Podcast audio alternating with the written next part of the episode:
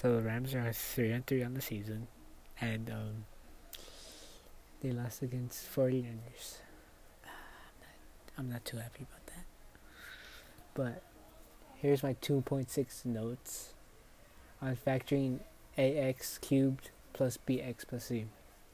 When factoring ax cubed plus bx plus c, if there is a GCF, both binomials should be a positive. When factoring ax cubed plus bx plus c, there is no GCF.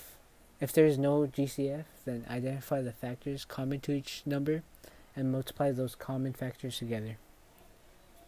When factoring ax cubed plus bx plus c, it is a negative. One binomial will be a positive, will be a negative, and the other binomial will be a positive. I also learned how to factor a trinomial ax cubed plus bx plus c into the product of two binomials.